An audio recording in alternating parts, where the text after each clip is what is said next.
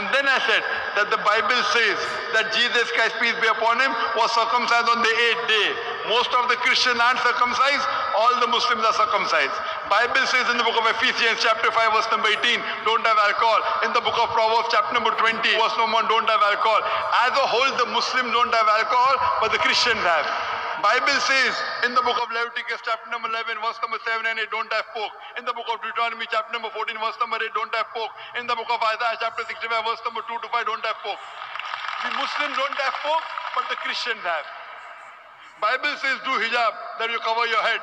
Bible says in the book of Deuteronomy chapter number twenty-two verse number five, in First Timothy chapter number two verse number nine, in the First Corinthians chapter number eleven verse number five and six, do hijab.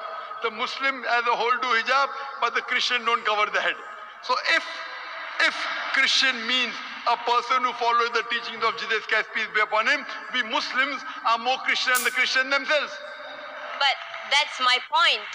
Christianity doesn't mean a person who follows the teachings of Christ, so because what does it mean? So what Jesus does it mean? of Nazareth was a Jew. He was born a Jew, he lived a Jewish life, and he died a Jew. So if you were to follow the teachings of Jesus of Nazareth, it wouldn't make you a Christian, it would make you a Jew, because he taught you Jewish teachings. However, accepting Jesus of Nazareth